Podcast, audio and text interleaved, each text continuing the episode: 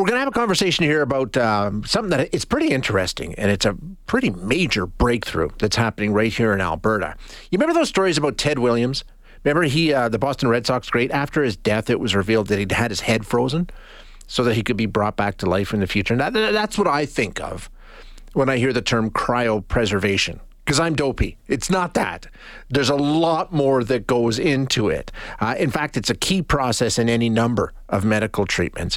And one of the major hurdles in its use has just been tackled by a group of researchers right here in Alberta that, I mean, the headline is could ultimately save millions of lives, millions of lives. So uh, it's pretty exciting research, and um, let's get our thinking caps on and get ready to learn a little bit here. We're going to speak with Jason Acker.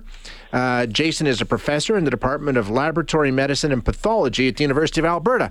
Professor, thank you for joining us. Appreciate your time. Thank you, Shay, for the invitation. So, cryopreservation, it, it's not about frozen people waiting to be reanimated someday, right? There are many, many practical uses. What? How do you define cryopreservation? Yeah, absolutely. Well, you know, well, you know, uh, there is that belief that you know cryopreservation can be applied to humans. Yeah. Really, from a clinical medicine's perspective, we regularly cryopreserve uh, cells and tissues that are generously donated uh, in order to help treat other patients. And cryopreservation is really the only way that we can separate those patients, those donors, uh, in time, space, so that we can make sure that those uh, therapies are available. And as we start to move from uh, pharmaceutical drug based therapies to now cell based therapies, being able to store those for an extended period of time really is critical to, to making those therapies available. In what ways? I mean, are we talking primarily organ donations? I mean, what kind of applications are there? Well, you know, even before uh, we, we, talk about organs, you know, right now uh, for for many years now, we've been cryopreserving stem cells. We've been cryopreserving uh, islets that are used to treat diabetic patients. Uh, we've been cryopreserving reproductive cells to help help women with their reproductive health. So a lot of um, applications in medicine right now involve and and, and uh, rely on the ability to store these in a frozen state. Gotcha. Okay, and there's always been an issue, right? Ice Absolutely. buildup. Is it is, is is it that simple? That's the best way to describe it, right? Yeah, absolutely. No, it, ice is really the, the bane of, of what, what has been really uh, over 100 years of research to try to overcome. Our team at the University of Alberta, which is really one of the leading research groups uh, in the area of cryobiology, has been focusing on studying natural systems. We're very familiar here in Alberta when it gets cold. You know, how do those trees, how do those organisms survive winter?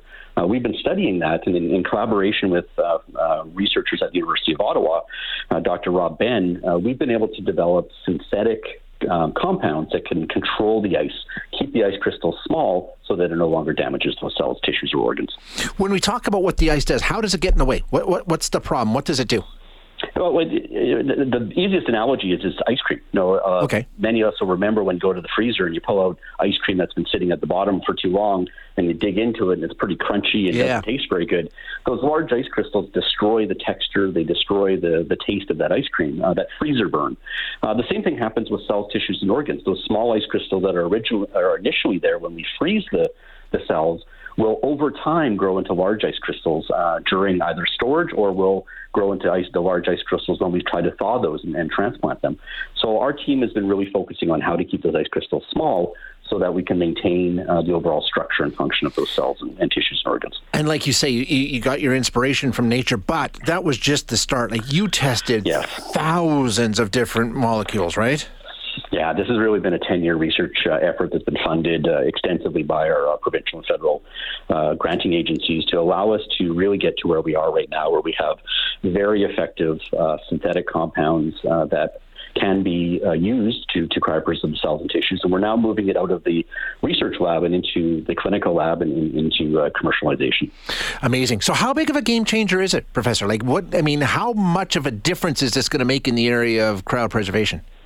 Well, in, in the immediate application is in, in, cells and tissues where we currently are cryopreserving them, and being able to uh, minimize damage from ice allows those products to be healthier, to be better when we thaw them. So, patients who are currently receiving those therapies, whether it's a red blood cell transplant or a stem cell transplant or any of the new uh, immune therapies right now to treat cancer, they're going to get a better uh, effect or a better boost from uh, those cells coming out of the, cry- the current cryopreservation processes.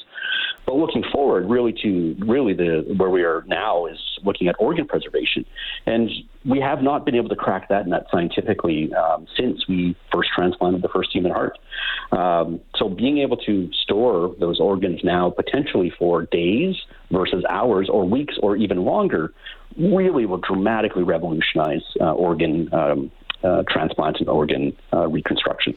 Wow! So that, that headline of, of saving lives that that's not an overstatement. It will do that. No, no, absolutely. No, the the supply constraints right now with the shortage of organs that are available for yeah, transplant yeah. recipients is enormous. So in the United States alone, the transplant lists roughly 50,000 patients who are waiting uh, for an organ.